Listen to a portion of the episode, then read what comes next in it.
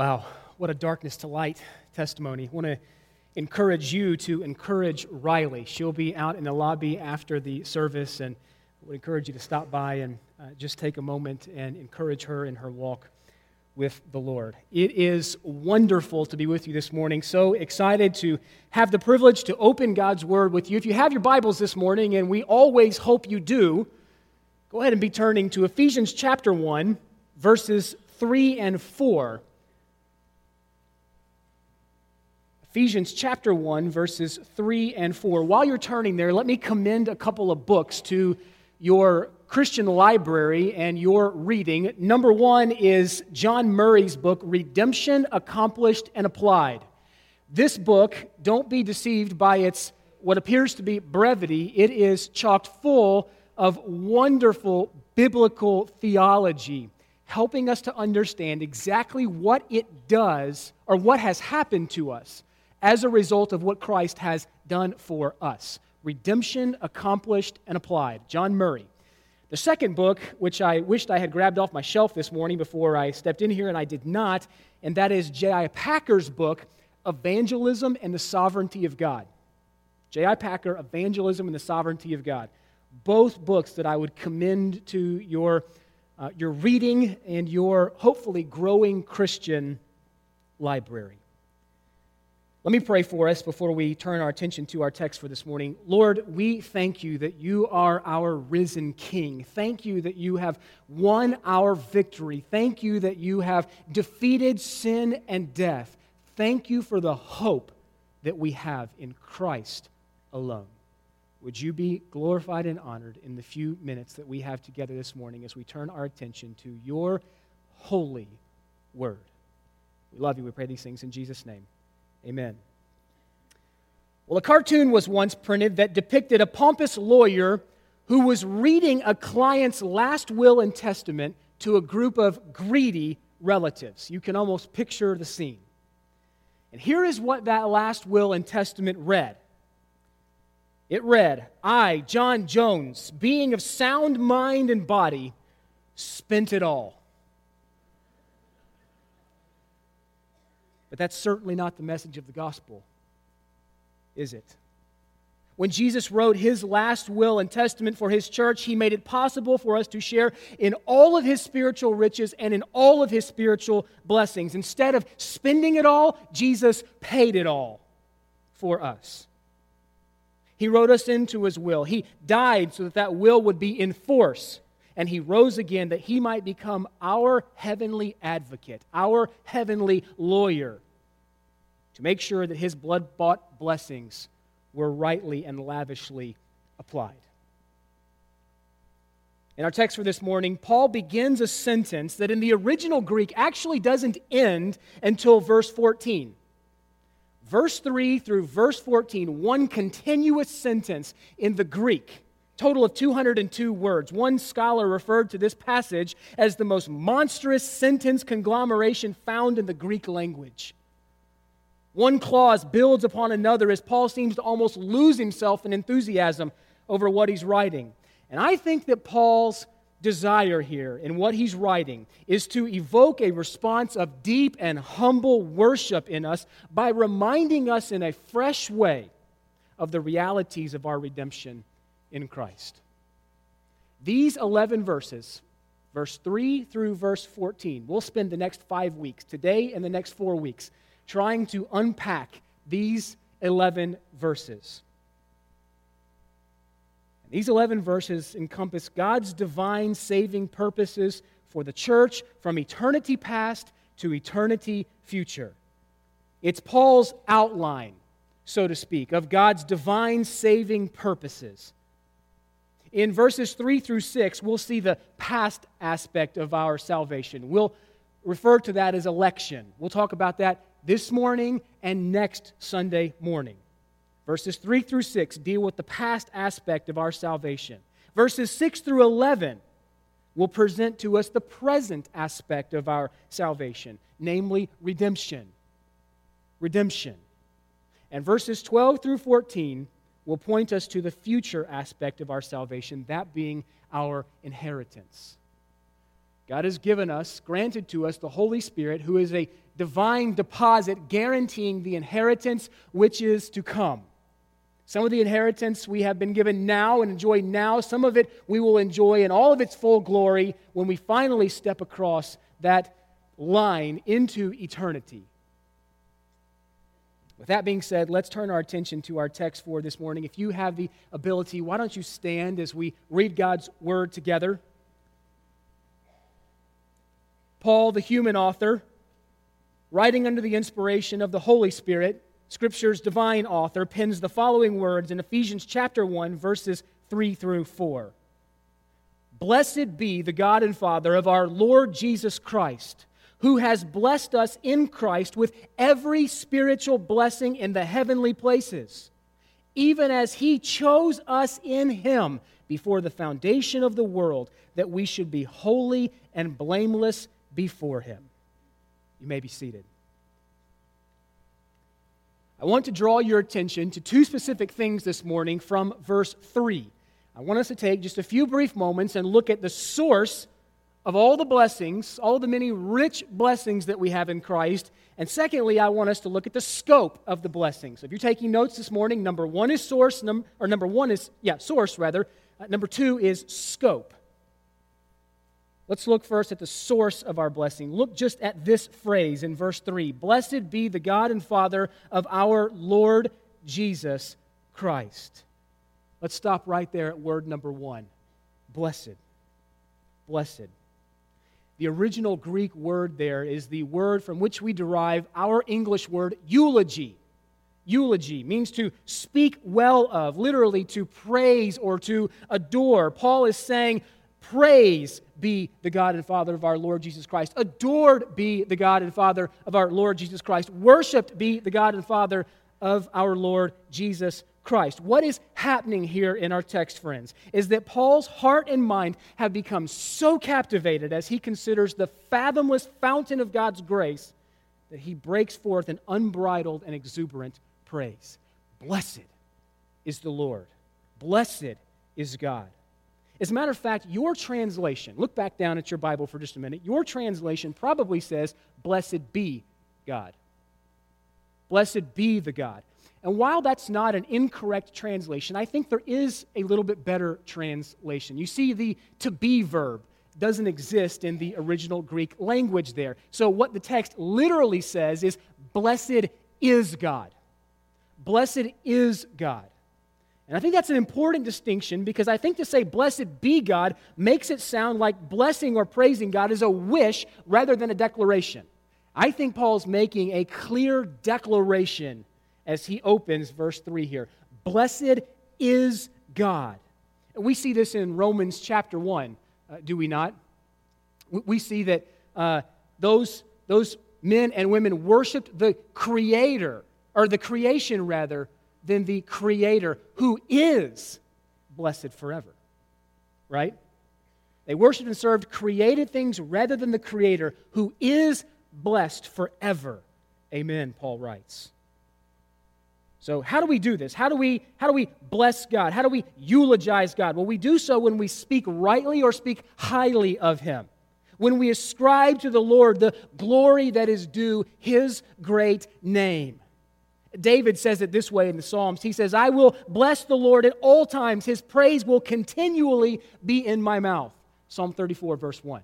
Now, that's convicting because as I think back over the last 167 hours since we assembled together last, grumbling, complaining, and arguing have probably come out of my mouth more than continual blessing of the Lord. That's a challenging thought. A challenging thought. I will bless the Lord at all times. His praise will continually be in my mouth. Peter says it this way He says, You, speaking about the redeemed, are a chosen race. Keep that, file that word chosen back here. We'll come back to it in verse 4. But he says, You are a chosen race, a royal priesthood, a holy nation, a people for God's own possession. So that, so that what? Well, so that you may proclaim the excellencies of him who called you out of darkness and into light. You and I, as the redeemed, have the privilege of proclaiming the excellencies of God, which is, by the way, the vocation of eternity. So let's be practicing now what we will do for all eternity proclaiming the excellencies of Him who called us out of darkness and into marvelous light. And in the meantime, before we get there, before we get to heaven, if we need some help recounting or recalling the things for which God is blessed or for which God is ultimately praiseworthy, we can always turn our attention to the Psalms. Don't worry about trying to write down every single one of these references. Uh, all of my manuscripts are available. We'll point you to our website. Exactly what I have here in front of me, you can have access to Tuesday morning or Wednesday morning. So hit the website and download those notes if, if you would like them and they would be of help to you. Uh, but that may keep you from feeling like you have to scribble so quickly. But again, if we need help before we get to heaven, recounting or recalling or thinking of things for which God is praiseworthy, all we need to do is open to the Psalms. Here's just a smattering of things for which God is praiseworthy. Psalm 7 7, praise him because he is the Lord most high. Psalm 9 14, praise him for his salvation. Psalm 21 13, praise him for his strength and his power. Psalm 30, verse 4, praise him for his holiness. Psalm 47, verse 6, praise him because he is the king of the earth. Psalm 56 4, praise him for his word. Psalm 63 3, praise him because his steadfast love is better than life. Psalm 63 5, praise him because he satisfies your soul. Psalm 71 6, praise him because he has sustained you from your birth. Psalm 89 5, praise him because the heavens praise his wonders. Psalm 104 35, praise him for his justice. Psalm 139 14, praise him because you are fearfully and wonderfully made. Paul rightly declares, Blessed is God. It's a declaration, not a question. Blessed is God. He alone is the source and origin of all of our spiritual blessings. James reminds us of that in James chapter 1, right? He says that every good and perfect gift comes from above, comes down from the Father of lights and so, for who God is and all He has done, His praise ought to continually be on our mouths. Paul goes on to say, he says, Blessed is the God and Father of our Lord Jesus Christ. You see, there's complete equity, complete equality within the triune Godhead. But at the same time, there are roles God the Father, Jesus Christ the Son, and the third member of the triune Godhead, the Holy Spirit. God is the Father of our Lord Jesus Christ, though there is 100% equity. God the Father. And because of our union with Christ, if we're found in Him, sealed in Him, by virtue of our very union, God is also our Father. Paul writes concerning believers in Romans chapter 8. He says, You did not receive a spirit of slavery to fall back into fear, but you received a spirit of adoption as sons, whom we cry, Abba, Father. Abba, Father. Shielded from his justice because of what Christ has done for us. Now he relates to us as Father. As Father. Lastly, Paul refers to Jesus as our Lord Jesus Christ. This communicates four things. This isn't on your outline, but just want to draw your attention to it. Our Lord Jesus Christ. Those four words communicate four things. Number one, Jesus' relationship to us as believers. He's our Lord. Notice that. Our Lord. Secondly, his name, Jesus or Yeshua, means the one who comes to save his people from their sins. Third, his magisterial supremacy. He is Lord. Kurios in the Greek, the one who sits enthroned on heaven's throne. He's Lord, but he's also our brother. Fourthly, his messianic title, Christ, the promised, long awaited Messiah, our Lord Jesus Christ. Number two on your outline, I want to draw your attention to the scope of our blessings. Look at this phrase Who has blessed us in Christ with every spiritual blessing in the heavenly places? Paul here gives us the reason that God is to be blessed, that God is to be eulogized, that God is to be spoken highly and rightly of. And he does so by answering a handful of questions for us here in this last phrase in verse 3. He answers the question who's the benefactor of all of our spiritual blessings? God is. God our Father, who alone is worthy of our praise and adoration. To whom are these blessings given? Well, Paul answers that question. To us, he says. That's a reference back to verse 2 the saints and believers, which is what we are if we know Christ savingly.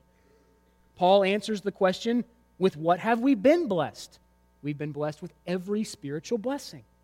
Where have we been blessed? Paul answers that question in the heavenly places.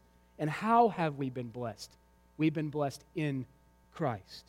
You see, this sentence comprehensively summarizes everything that we as Christians have received through God's saving act in Christ. And you ask yourself, well, what are some of these blessings? Paul says we've been blessed with every spiritual blessing in the heavenlies. What are some of these spiritual blessings? Well, let your eyeballs fall down to your Bible again.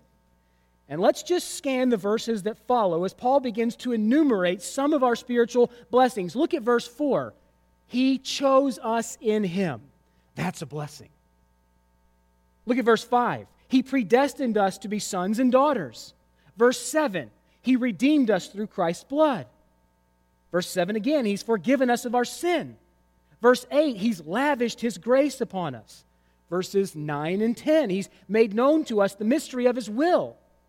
Verse 11, He's blessed us with an inheritance. Again, some of which we enjoy now, and some of which we will be enjoying or will be fully realized in eternity.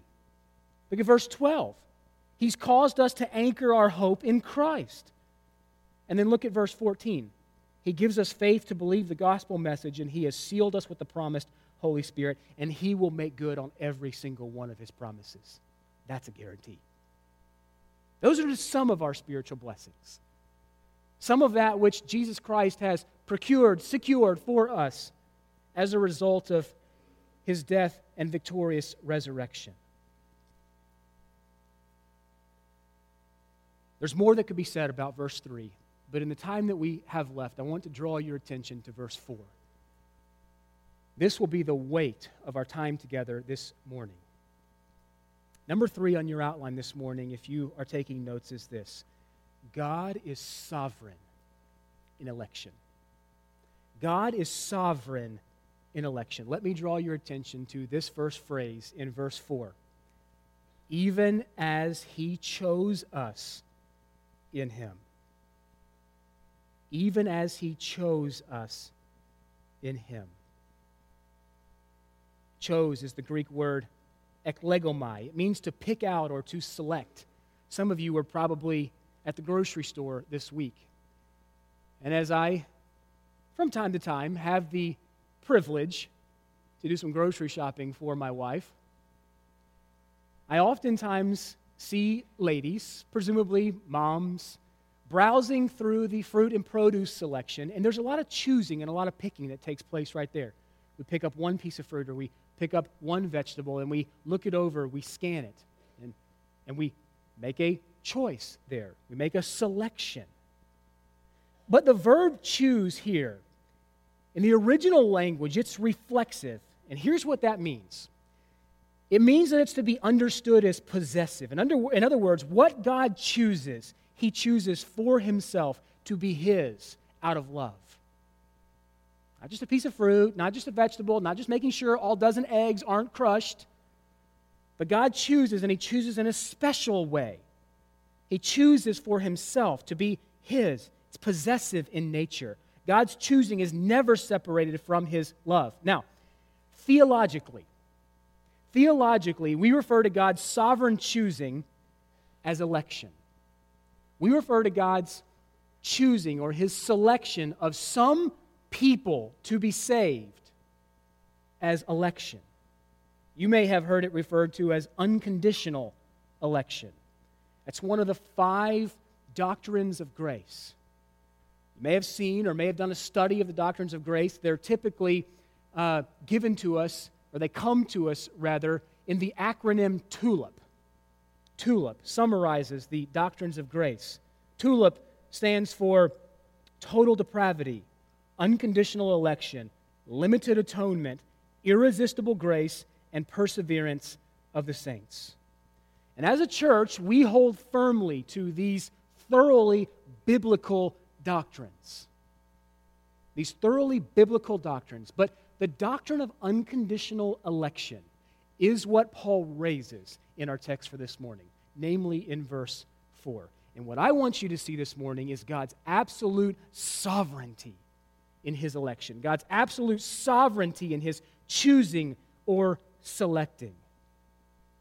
Simply stated, if, if, if it can be simply stated, election is this election is the sovereign ordination whereby God, in his infinite wisdom, chooses some people out of the, out of the mass of humanity to be the recipients of his saving grace, while others aren't chosen for reasons that are a mystery to us, but that are in no way a mystery to God.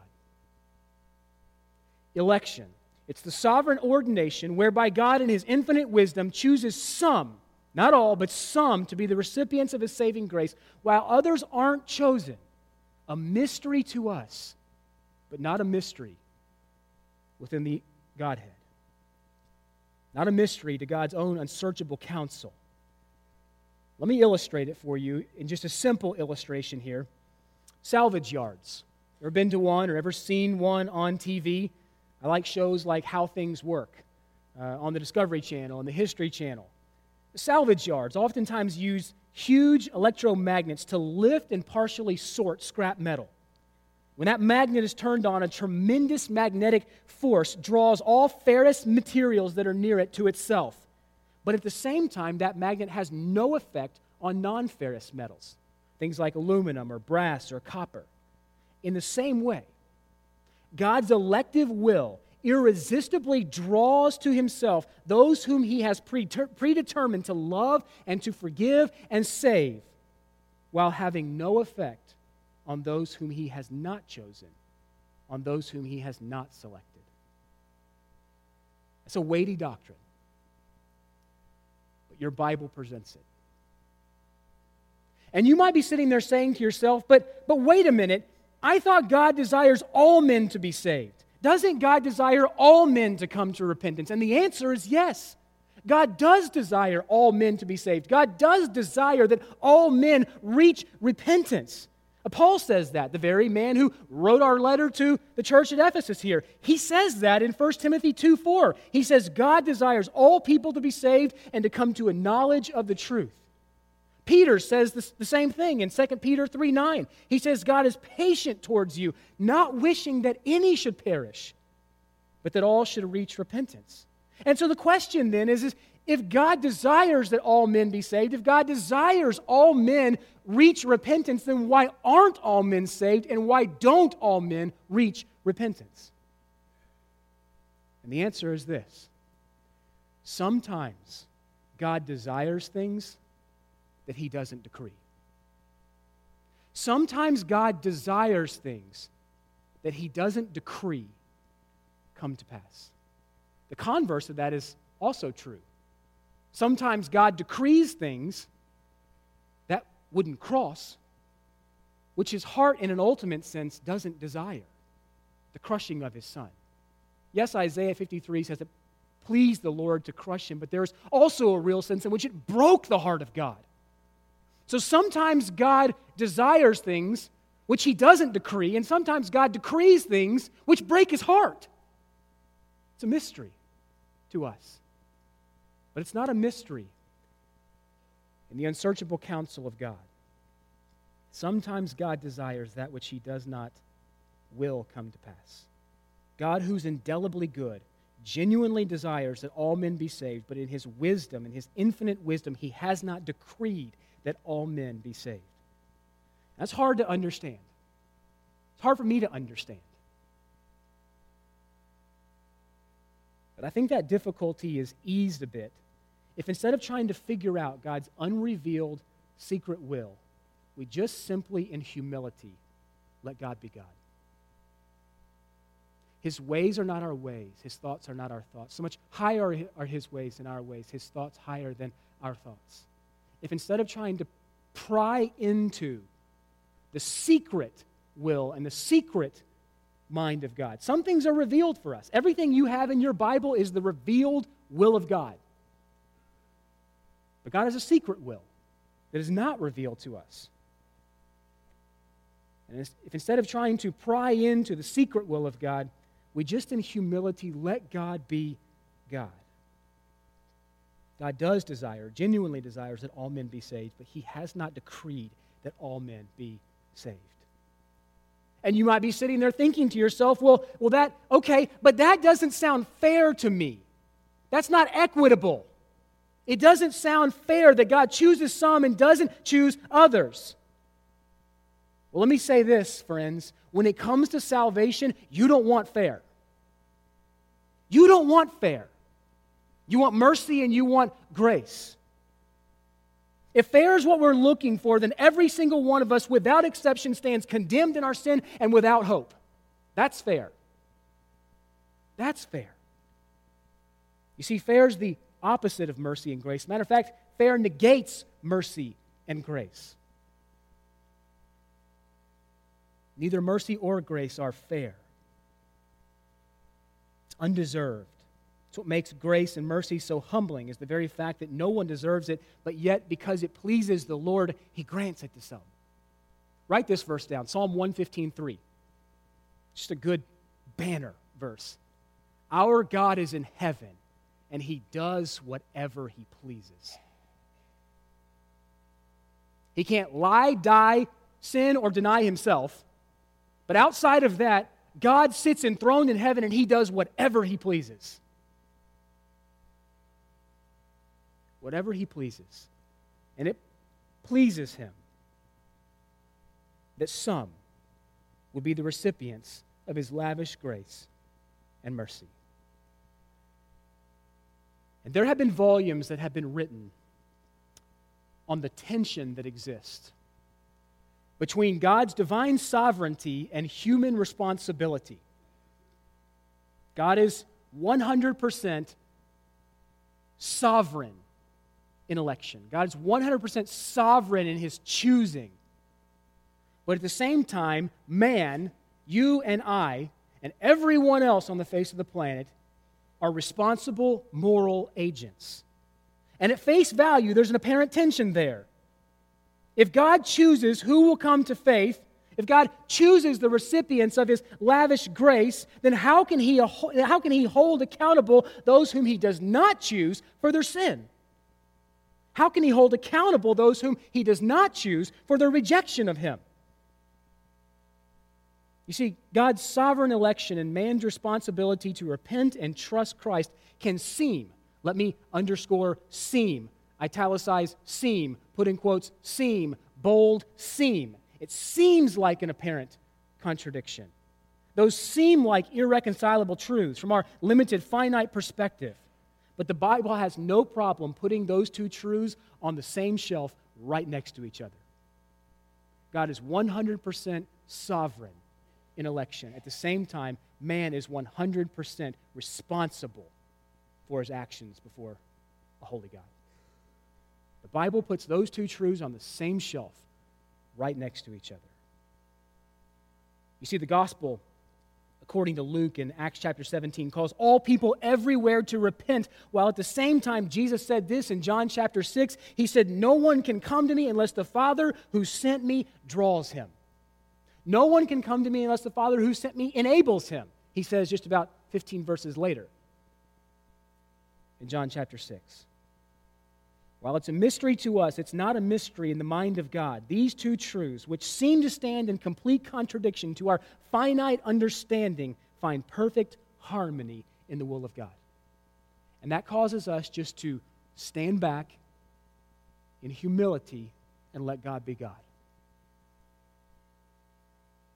A seminary professor once said try to explain election and you might lose your mind, but try and explain it away and you might lose your soul. Try and explain it. And you might lose your mind. Try to explain it away. Try to get rid of it. Try to water it down. Try to pretend as if those two truths do not exist. and you might lose your soul. Spurgeon once commented on the apparent tension between God's sovereignty and human responsibility. He said, I was asked to reconcile these true statements by a lady after a service, to which I answered, No, I won't rec- uh, reconcile those. They're friends. Friends need not be reconciled. We're to take these two truths and to know that they are equally precious portions of one harmonious whole. We're not to quibble over them or to indulge in foolish favoritism for one over the other, or to receive both with candid, large hearted love for the truth. They're two jewels, and we're to wear them both, to hold them both. Instead of struggling to reach an explanation, we would be much better off to let our hearts sing in overflowing adoration. Instead of grappling after an explanation, let's sit in humble adoration of who God is and how, ha- how He has decreed His redemptive will and plan.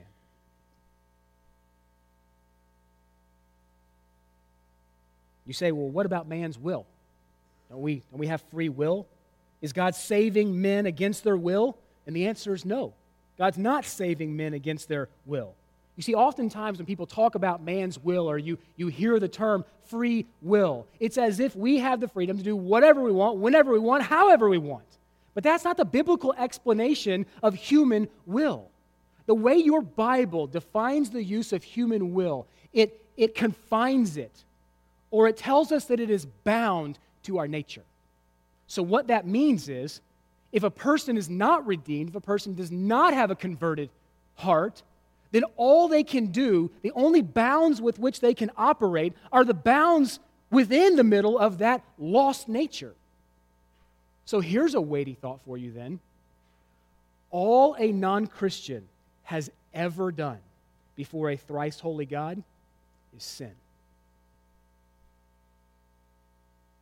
That's it. Sin upon sin upon sin upon sin. We are mounting a debt of sin. There is no righteousness till a person steps from death to life, from darkness to light. So, yes, man does have a will, and no sovereign election doesn't negate that. But we need to understand what our Bibles say about the very will that we have. Our will is bound to our nature. So, being redeemed, if that's true of us, we now have the ability to please God. We now have the ability to choose whether to sin or to choose whether to please God. We now have the ability to, to make it our aim to please God. Whereas before we were regenerated, we didn't have that ability. Election doesn't mean that there will be people in heaven who don't want to be there, nor will there, be, will there be people in hell who wanted to be saved but couldn't because they weren't elect. Election keeps no one out of heaven. I want you to hear this, okay? Election keeps no one out of heaven who would have otherwise been there, but it does, in fact, keep a whole multitude of people out of hell who would have otherwise been there.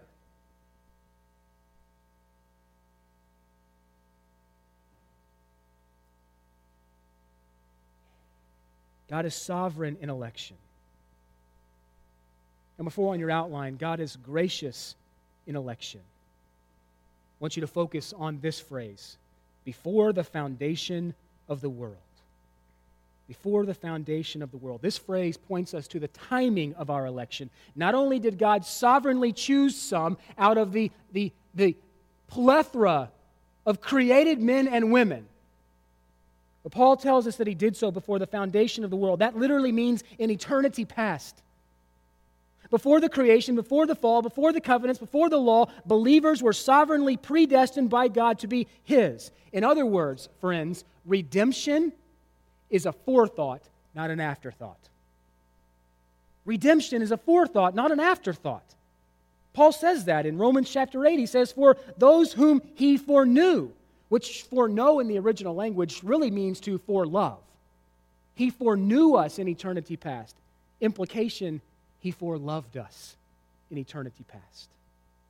Why? Because we deserved it? Absolutely not.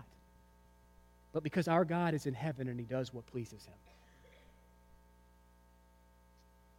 The fact that election took place before the creation of the world indicates that God's choice was due to his own free decision and not dependent upon our human merit. Calvin writes this. He said, The very time of election shows it to be free. For what could we have deserved, or in what did our merit consist before the foundation of the world? Nothing. Nothing. Spurgeon says it this way If God hadn't chosen me before the foundation of the world, he certainly wouldn't have chosen me after. We're a hot mess, friends.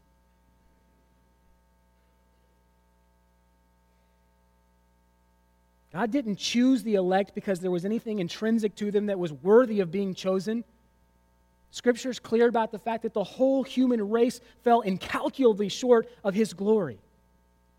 Paul, writing in Romans chapter 3, reminds us that none are righteous. No, not one. No one understands God. No one seeks for God. And so, as a lost sinner left to his own ways, he can't seek God, can't understand God. Paul makes clear just five chapters later, in Romans chapter 8, he says, For the mind that is set on the flesh is hostile towards God. It does not submit to God's law. Indeed, it cannot. Implication here no one deserves to be chosen. If you're sitting here this morning and you know Christ savingly, it's not because you deserved it. It's not because I deserved it. It's because God is good and kind and merciful and benevolent. God isn't obligated to save any, but He does. And furthermore, if God hadn't taken the initiative and chosen some, no one would be saved. But when we're thinking from our limited, blurry, prideful human perspective, we sometimes get all up in arms over the fact that God hasn't chosen everyone. But the real question that we ought to be asking, friends, is not why hasn't God chosen everyone, but rather why has God chosen anyone? Why has God, why me? Why? Why? You, have you considered? Why me? It's not because of me. That's what makes grace grace. That's what makes it so humbling and so overwhelming. That it had nothing to do with me. The very fact that God has not washed his hands of all of us and let us all go to hell in a handbasket, which is what we rightfully deserve as a consequence of our cosmic treason. That's what sin is it's cosmic treason.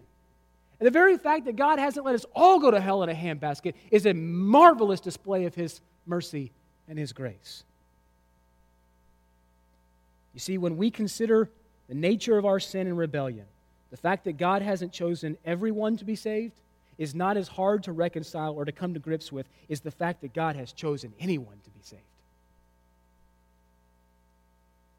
You see, sovereign election, it's not a harsh, unloving doctrine to recoil from. Quite the opposite is true, friends. God's sovereign election, if you know Christ savingly, if you're found in Him, God's sovereign election should form a bedrock of confidence in you as a believer. Think about this a God who chose you before the foundation of the world, a God who chose you before time, will never leave you as a casualty to the times and tides of life. In other words, his choosing you should give you the confidence that he'll complete what he started and he'll carry you all the way home. Election doesn't carry a man halfway only, it carries him all the way. It doesn't merely bring him to conversion, it brings him to future glorious perfection in Christ. Jesus will get the reward for which he died, and he'll lose not one that was given to him. What about evangelism and the sovereignty of God? Let me just say something brief here. Some have misunderstood God's sovereign election. And they've misunderstood it in such a way that they've come to the conclusion that God's sovereignty in election removes any necessity for evangelism. We call that hyper Calvinism. That's not where we are as a local church.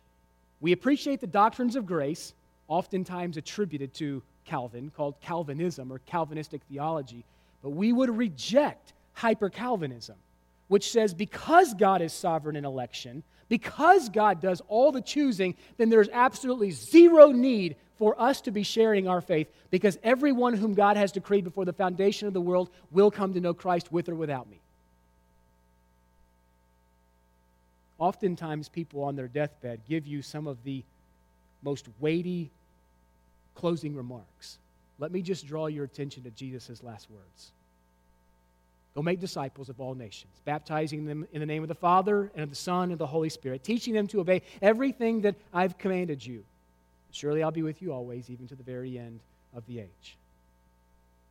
God's divine sovereignty and election and our responsibility to be conduits of the gospel message go hand in hand. God not only has ordained the redemptive plan, but He's also ordained the means of that plan. And you are the means if you know Him. What a privilege. What a privilege. We've got just a few minutes here left together. Let me draw your attention to point five on your outline. God is purposeful in election. God is sovereign in election, He's gracious in election, and He is purposeful in election. Let me draw your attention to the concluding phrase in verse 4. Paul writes that we should be holy and blameless before Him in love. Paul wraps up verse 4 by giving us the purpose or the goal of our election. And the purpose and the goal of our election is positional and practical holiness. Notice what Paul doesn't say. Paul doesn't say here in verse 4 that, that God in eternity past looked down through the corridors of time and, and he elected us because he foresaw that we were going to be holy. That's not what Paul says. Rather, God elected us freely by his own choosing so that we who were chosen might be holy and blameless before him, could be holy and blameless before him. You see, the divine purpose in our election wasn't only to repair the damage done by sin, but also to fulfill God's original intention for humankind, namely that we would bear resemblance to God's Son. That we would be conformed more and more into his image and his likeness. I think it's important to note that while God's ultimate goal in election is holiness and blamelessness, when we appear before his presence, the text says, that in no way suggests that there should be no concern for holiness and blamelessness in the here and now. As a matter of fact, the writer of Hebrews tells us that apart from holiness or without holiness, no one will see the Lord. Practical growth and holiness is the telltale sign of a genuine conversion. If you're not growing in holiness, we're all growing at differing rates, but if you're not growing in holiness, if there is not the bud of holiness that is beginning to open in your life, then we should be asking a whole new set of questions. You can't live like hell and hope to one day reside in heaven. Election ultimately results in holiness. Where Jesus told his disciples, Men will recognize you by your fruit. We all bear fruit. You either bear the fruit of unrighteousness or you bear the fruit of righteousness, but we're all fruit bearers. And so the question is what type of fruit are we bearing? Are we bearing the fruit of holiness, which is a telltale sign of genuine conversion or election? Are you concerned about holiness? Is it on your mind? You see, holiness and blamelessness, that's our legal status in Christ. But those who are legally holy and legally blameless before God should also be seeking to live lives that are practically unblemished and blameless here. We need to be ever mindful of the fact that we are living in front of a watching world. We're going to walk out those doors this afternoon, and we, we are living our Christian lives in front of a watching world. Paul reminds us in Philippians chapter 2, he says, Be blameless and innocent children of God without blemish in the midst of a crooked and twisted generation among whom you shine as lights in the world. Are we shining brightly? Are holiness and blamelessness evident, growing, imperfect, positionally, or practically rather? Positionally, we're perfectly holy. We're perfectly blameless. That's our legal status in Christ, in Him. Practically, we're being made holy. We're being made blameless. Are we growing in that? Are we shining brightly? You see, election brings privilege, but make no mistake about it, it also brings responsibility. It brings privilege, but it also brings responsibility. Notice that Paul says that we are to be holy and blameless before Him or in the presence of Him. Understand this it's not what you are in the estimation of men that counts on that final day, but it's who you are before Him that counts in the final day. It's not what you are in the estimation of men, but it's who you are before Him on that day. Are we found in Christ, clothed in His righteousness? Let me say just, uh, we're out of time. I got zeros on my clock up there. But I just got them, so I'm not far over. Paul ends the text this morning with that short phrase, in love. And the question is, does that phrase, in love, does it, does it go with verse 4 or does it go with verse 5? What does that phrase, in love, qualify? Most of your Bibles probably keep in love with verse 4. Now, keep in mind, verse divisions, chapter divisions in your Bible, as helpful as they are, they're not inspired. We have put those there as an aid to help us study, to help us memorize, to help us know and learn and love God's Word. God's Word is infallible, inspired, inerrant, from Genesis 1 to Revelation 22. But where we put 4, 5, 6, 7, this title, heading, we put that there for our aid. Some Bibles put in love with verse 4, some with verse 5. If we keep it with verse 4 there, then what Paul's saying is we've been chosen by God and we should mark, be marked by holiness, blamelessness, and love. But if in love, on the other hand, goes with verse 5, then it expresses God's attitude towards us when he predestined us for adoption as sons. Let me say this either place you put it, it's theologically consistent. Either place you put it, it's theologically consistent. Having said that, I think in love goes better with verse 4 than with verse 5. God's intention in election is to produce holiness, blamelessness, and love in the life of every believer. What Jesus told his disciples? He said, By this, all men will know that you are my disciples. How? By your love for one another. You growing in that? Are you growing in holiness, blamelessness, and love? Some of the telltale signs of a sure election, of a sure conversion. If you're here this morning you don't know Christ, we would encourage you to repent and believe right where you sit. Cast yourself upon the matchless mercy and grace of the Lord Jesus Christ. Call on Him to be saved. Let's pray. Father, we love you. We thank you for your word. Thank you that it instructs us. Thank you that it teaches us doctrine, high theology that lifts our eyes and lifts our hearts above our feeble understanding and sets it on you. Thank you for your electing love. Thank you that you've chosen some, although none merited. We love you. We pray these things in Christ's name. Amen.